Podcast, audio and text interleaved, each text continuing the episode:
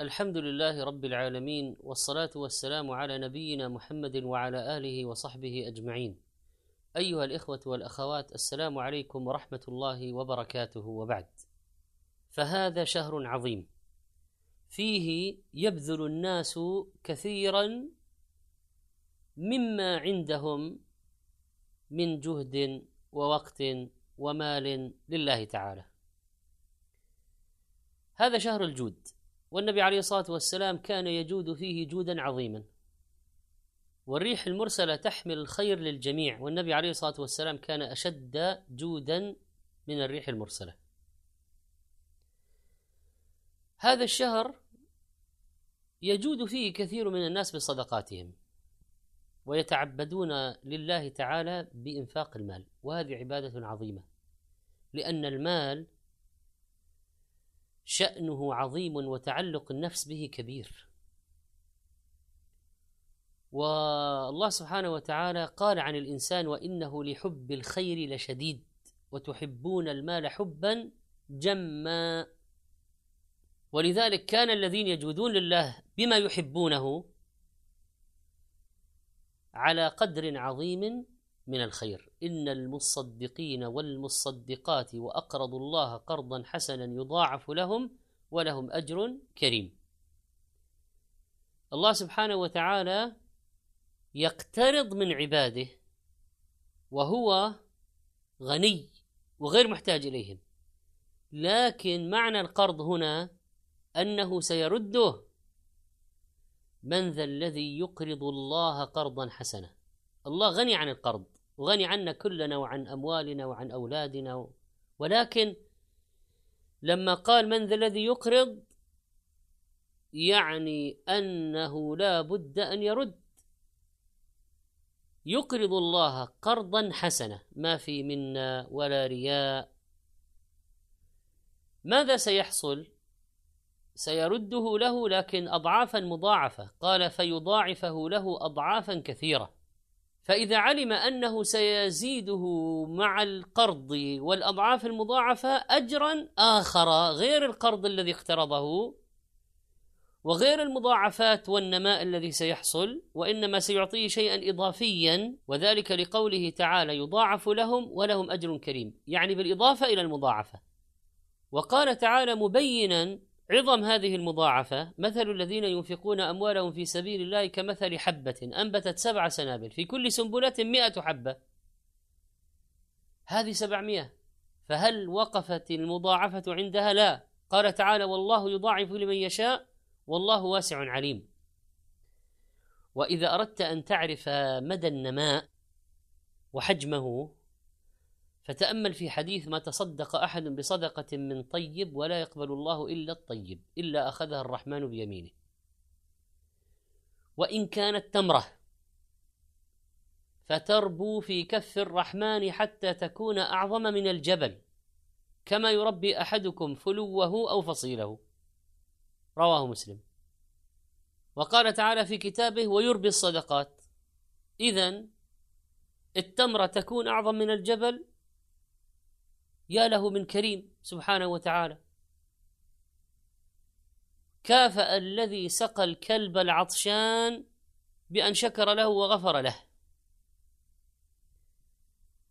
وكافأ المومس التي سقت كلبا فرأت ما بلغه من العطش ونزلت في البئر ونزعت موقها وخفها وخاطرت لأجل ذلك غفر لها تلك الكبيرة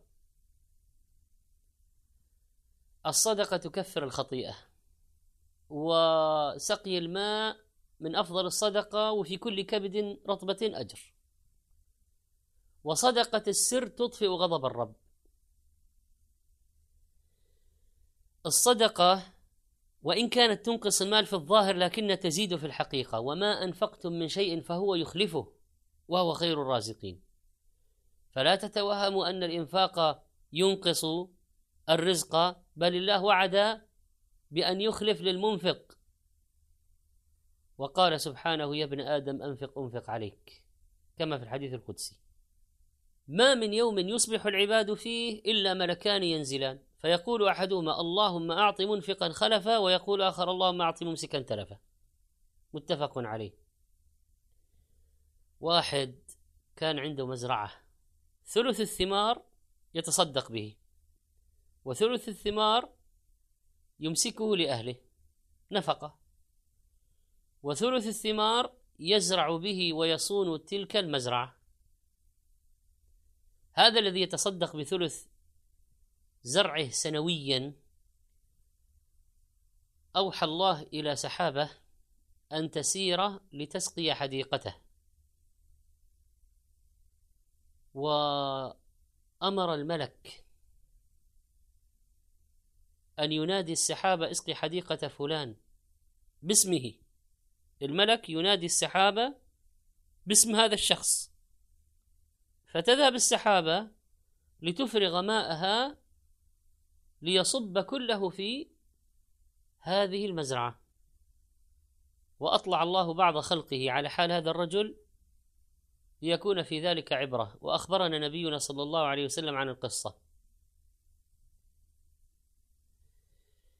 تقع أحداث كثيرة جميلة آه، وقد لا تكتب وتذهب وتنسى ويعرفها جيل معين وتنقرض.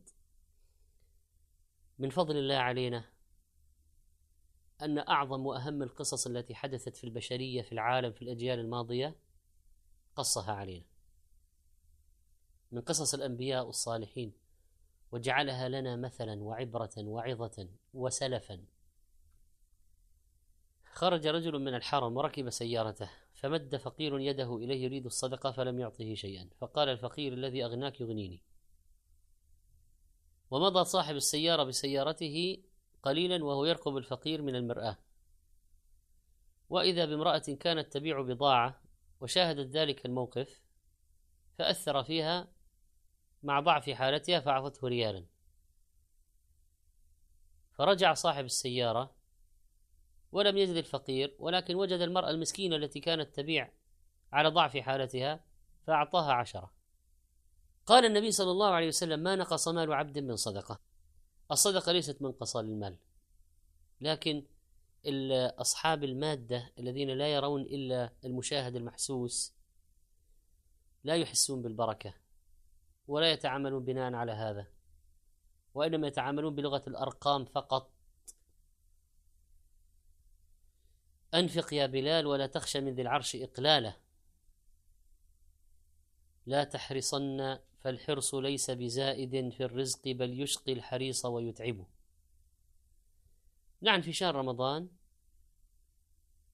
يجود الناس فيه بأموالهم فيطعمون الطعام ويتصدقون على الفقراء والمساكين. فنسأل الله سبحانه وتعالى أن يجعلنا من الذين يجودون بأموالهم في سبيله وأن يرزقنا الإخلاص فيما ننفق وأن يتقبل منا عملنا ويجزينا عليه الجزاء الأوفى. أستودعكم الله والسلام عليكم ورحمة الله وبركاته.